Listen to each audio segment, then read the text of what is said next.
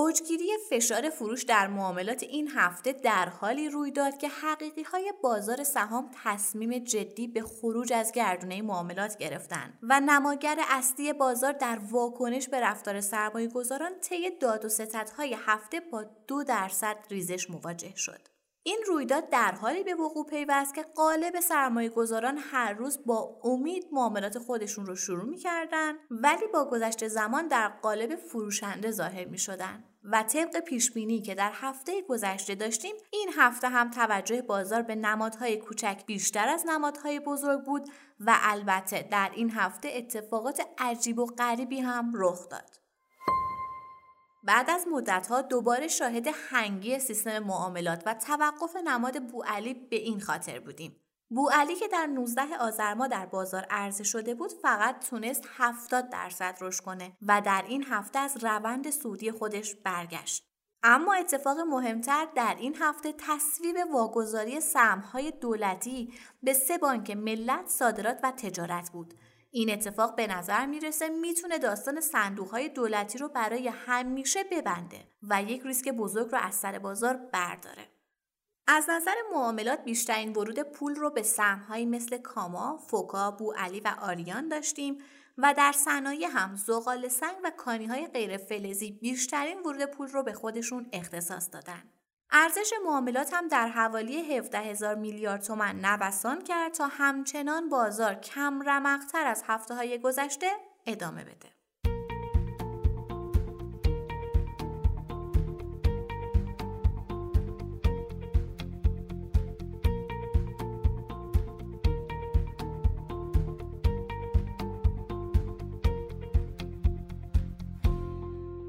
سلام اینجا پادکست کاریزماست و شما در حال شنیدن هجدهمین اپیزود از مجموعه پادکست های هفتگی کاریزما هستید. کاریزما یه پادکست تحلیلیه. تحلیل بازار سرمایه که توسط گروه مالی کاریزما تهیه میشه. این اپیزود در روز چهارشنبه دهم دی ماه سال 1399 ضبط شده. من آرام نظری هستم و با همراهی میسم رحمتی کارشناس اقتصاد و کارشناس ارشد مدیریت مالی و مهمانانی که ما رو همراهی می‌کنن اتفاقات مهم بازار سرمایه در هفته گذشته رو مرور می‌کنیم. در مورد یک موضوع ویژه اقتصادی و مالی گفتگو می‌کنیم و در آخر به سیمایی از هفته آینده می‌رسیم. با ما همراه باشید.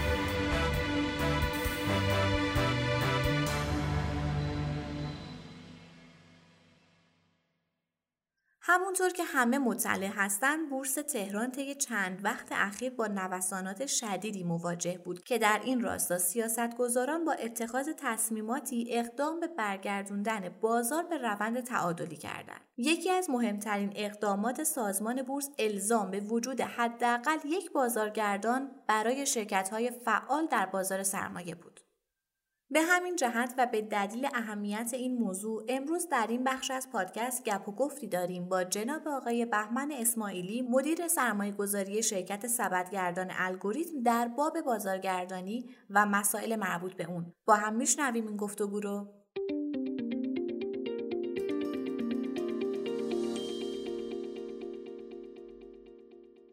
سلام عرض می‌کنم خدمت همه شنوندگان عزیز. همونطور که خانم نظری در بخش اول گفتن ما امروز در خدمت آقای اسماعیلی هستیم. آقای اسماعیلی سلام. خیلی خوش آمدید به پادکست ما. سلام وقتتون بخیر. خیلی خوشحالم که در خدمتتون هستم. خب همونطوری که شما می‌دونید بازارگردانی یک فعالیت تخصصیه. بازارگردان ها مؤسسات و نهادهایی هستند که مسئولیت تنظیم قیمت و رسوندن اون به سطح واقعی و همینطور کنترل ریسک شرکت رو در مواقع بحرانی به عهده دارن و پرداختن به همچین امور تخصصی نیازمند فعالیت در چارچوب قانون اختیارات لازم است. برای مثال بازارگردانا یه حداقل حجم سفارش، حداقل حجم معامله روزانه و دامنه مزنه رو دارن که جزو قوانین حوزه فعالیتشونه. پس برای شروع بهتره در مورد قوانین حاکم بر بازارگردانی صحبت کنیم. آقای اسماعیلی شما به عنوان بازارگردان چه قوانین رو تو بازار رعایت می‌کنید؟ ببینید اول از همه یه آگهی مبنی بر این یا بهتر بگم یه اطلاعیه مبنی بر بازارگردانی یه سهامی منتشر میشه. توی این اطلاعیه که منتشر میشه چند تا چیز برای بازارگردان در نظر گرفته میشه. اولین مورد دامنه مزنه هستش که باید بازارگردان رعایت کنه.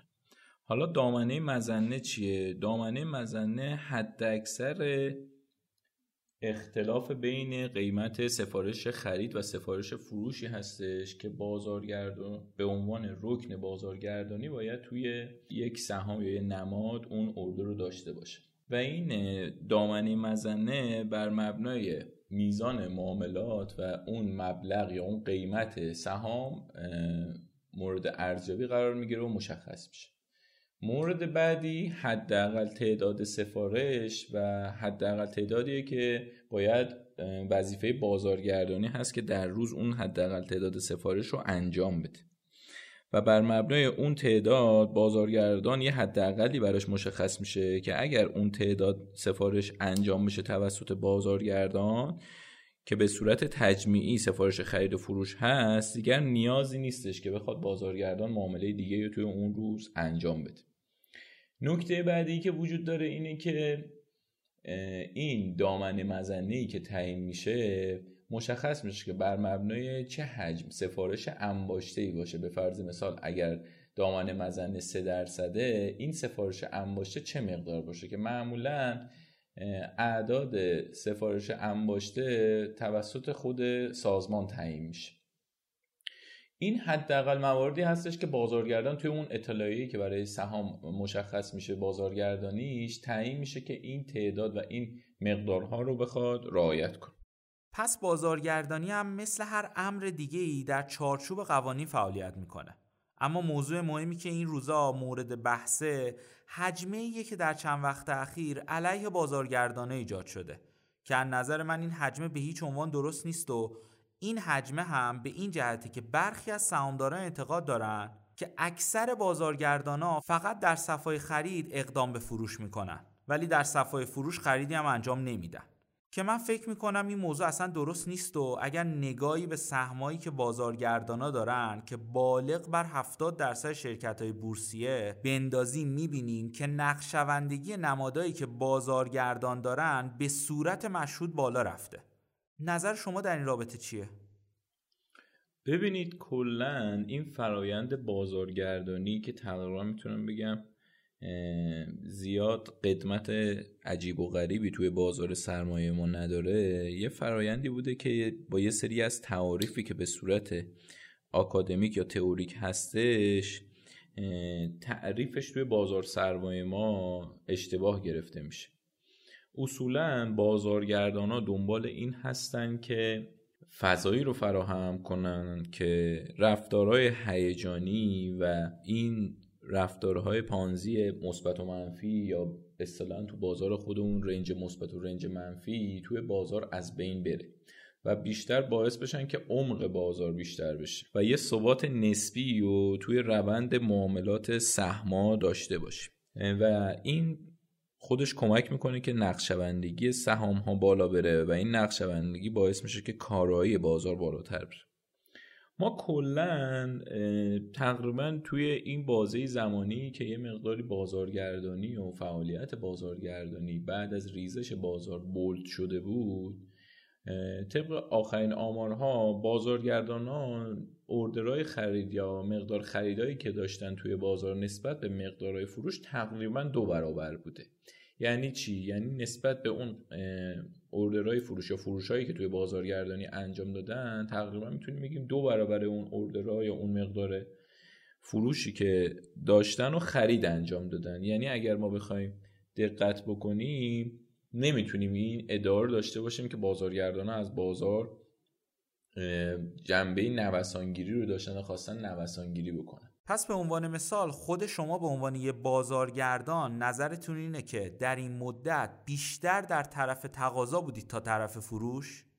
بله چون همون جوری که مطلع هستین توی این بازی زمانی تقریبا بعد از ریزش بازار که فعالیت بازارگردانی بولد شده ما تقریبا یا روزها روزهایی داشتیم که بازار منفی بوده یا بازار متعادل بوده. روند شارپی توی سمت کفه تقاضای بازار نداشتیم که بخوایم بگیم که ما عرضه کننده بودیم. ما بیشتر خریدار بودیم توی نمادهایی که بازارگردانیشون داشتیم.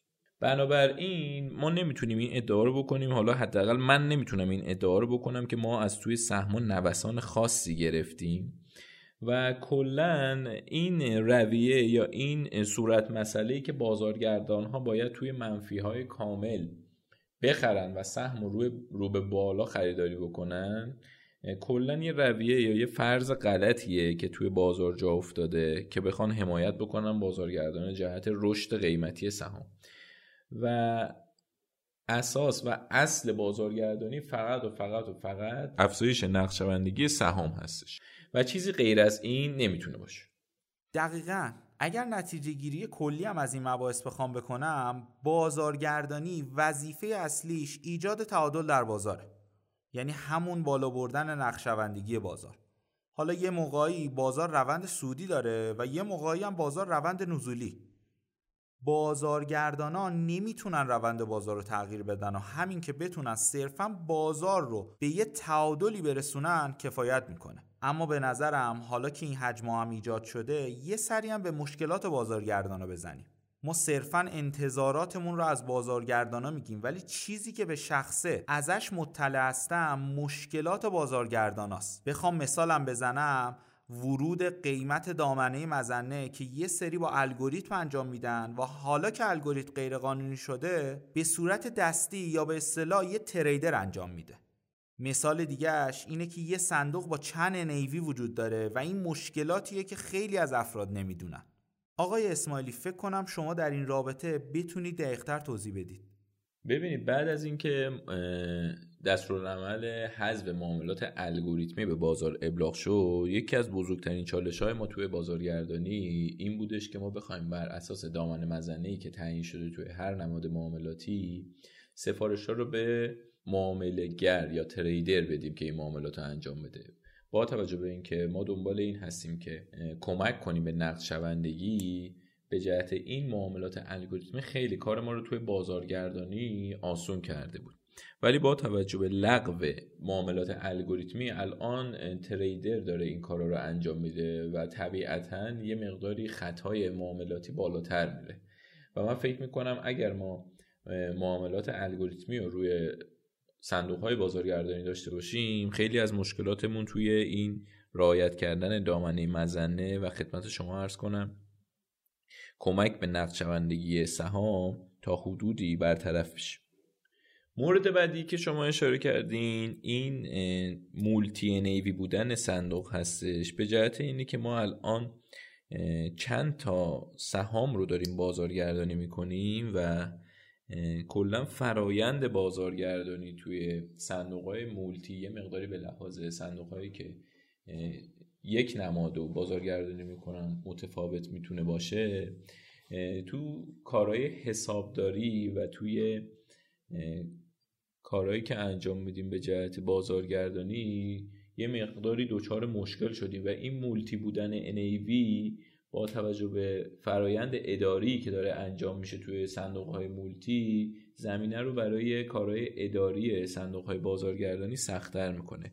و این multi بودن یه مقداری نیازمند این هستش که یه آگاهی داده بشه به سهامدارای عمده و فعالای بازار. به این جهت که توضیح بهشون داده بشه از جهت اینی که به فرض مثال یه سهامدار عمده ای که اومده سهمی رو توی بازارگردانی به عنوان برای عرضه گذاشته یا یه مبلغی رو سرمایه گذاری کرده و یونیت براش صادر شده مشخص بشه که این NAV که به عنوان NAV صدور براش مطرح شده به چه دلیلی NAV مشخص بوده و زمانی که می‌خواد ابطال بکنه اون NAV رو به چه دلیل NAV بر چه مبنایی تعیین میشه؟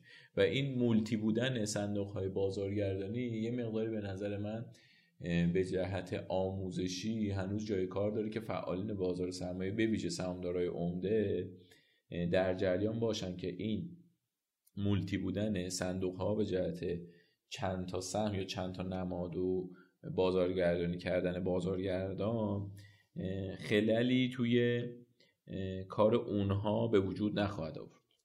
خیلی عمالی پس برای پایان دادن به بحث و جنبندی اینو بگم که بازارگردانی طبق وظایفی که داره کاملا مفیده و ما هر چقدر بازارمون از نظر تعداد سهامدارا رشد کنه قطعا نیاز به بازارگردانی هم بیشتر میشه. در این بین هم قطعا مشکلاتی وجود داره. حالا چه از نظر ساختاری و چه قوانین حاکم بر اون. ولی با همه این شرایطی که گفتیم طبق وظایفی که بازارگردانا دارن انجام میدن این حجمه علیه اینا منصفانه نیست. آقای اسماعیلی خیلی لطف کردید که مهمان پادکست ما بودید. اگر صحبت خاصی دارید در خدمتتون هستیم. خواهش می‌کنم من برای آخرین نکته این نکته رو اشاره کنم که اصولا توی بازارهای پویا فلسفه بازار پویا نقش شوندگی بالای بازار است و این نقش شوندگی یکی از وظایف صندوق های بازارگردانیه و هر جای دنیا که ما بازار پویایی رو مشاهده می‌کنیم یکی از دلایل این پویایی اینه که صندوق های بازارگردانی یا بازارگردان ها وظیفهشون رو به خوبی انجام دادن. و امیدوارم این فرایند با حمایت از سهم یا سهام تمایز قائل بشیم نسبت بهش و دنبال این که بخوایم حالا توی فضای بازار خودمون حجمه ها رو ببریم به سمت بازارگردان ها نباشیم. چون من مطمئنم این فرایند و این تعاملی که شکل گرفته به جهت بازارگردان داشتن تمام نمادهای بازار کمک می‌کنه به نقشبندگی تک تک اون سهم. ممنونم و خدا نگهدار.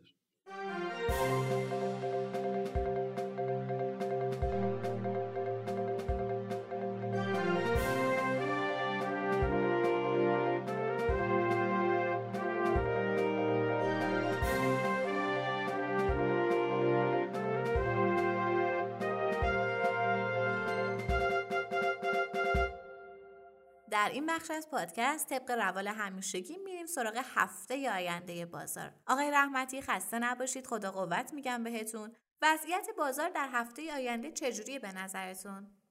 خیلی ممنونم از شما. اگر بخوام برای هفته آینده توضیحاتی ارز کنم من از شاخص کل شروع می‌کنم. شاخص کل متاسفانه روز چهارشنبه محدوده یک میلیون و هزار واحد رو از دست داد. و طبق سناریویی هم که در سایت آیوس و کانال تلگرامی خودمون بیان کردیم به نظر می‌رسه تا محدوده های یک میلیون و هزار واحد شاخص کل بتونه افت داشته باشه و یکم سهمای بزرگ زیر فشار فروش قرار بگیرن. اما در شاخص هموز که در هفته گذشته هم بیان کردیم به احتمال زیاد معاملات خیلی بهتری رو نسبت به سهمای بزرگ داریم؟ شاخص هموز محدوده حمایتی 455 هزار واحد تا 465 هزار واحد رو توی هفته آینده پیش رو داره و به نظر من می‌تونه در همین مناطق با تقاضای خوبی همراه باشه. صنایعی مثل بیمه‌ای، سیمانی و دارویی می‌تونن مورد استقبال قرار بگیرن. در کل بخوام یک جنبندی از هفته آینده انجام بدم باید بگم. در نمادهای شاخصساز نظیر فلزات و پتروشیمیا من انتظار نوسانات قیمتی چه رو به بالا چه رو به پایین ندارم و احتمالا در اوایل هفته کمی فشار فروش رو در این نمادها داشته باشیم و در میانه هفته هم تقاضا به سمت این نمادها بیاد. در کل نمادهای شاخصساز احتمالاً تا آخر دیماه در یک حالت به اصطلاح سایت قرار بگیرن و نه رشد عجیب و غریبی و نه ریزش عجیب و غریبی داشته باشن. اما در مورد نمادهای کوچیک باید بگم به احتمال زیاد جریان پول در بین صنایعی که عنوان کردیم گردش پیدا کنه و قطعا می‌تونه با دید میان مدت سرمایه گذاری بهتری نسبت به نمادهای شاخصساز باشه. توصیه‌ای که دارم حتما در پورتفوی خودتون از صنایع کوچیک و بنیادی سهم مناسب رو انتخاب کنید و با دید میان مدت سرمایه گذاری کنید. و اگر با دید بلند مدت می‌خواید در بازار سرمایه باشید می‌تونید منفی های نمادهای شاخص و بنیادی رو مورد بررسی قرار بدید.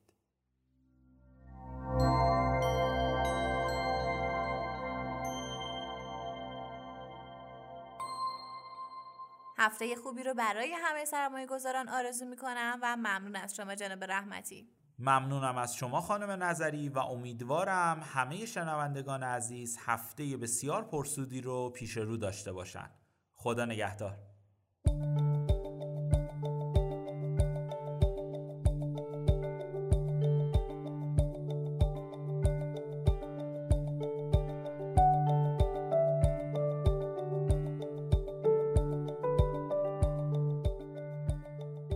لطفا سوالات، نظرات، انتقادات و پیشنهادات خودتون رو از طریق آیدی تلگرام pod underline admin با ما در میون بذارید. POD underline admin باعث افتخار ماست که صدای شما باشیم. ما رو هر هفته به نام پادکست کاریزما در تمام پادگیرها مثل Castbox، Overcast بشنوید و به اشتراک بذارید. تا هفته آینده و قسمت بعد خدا نگهدار.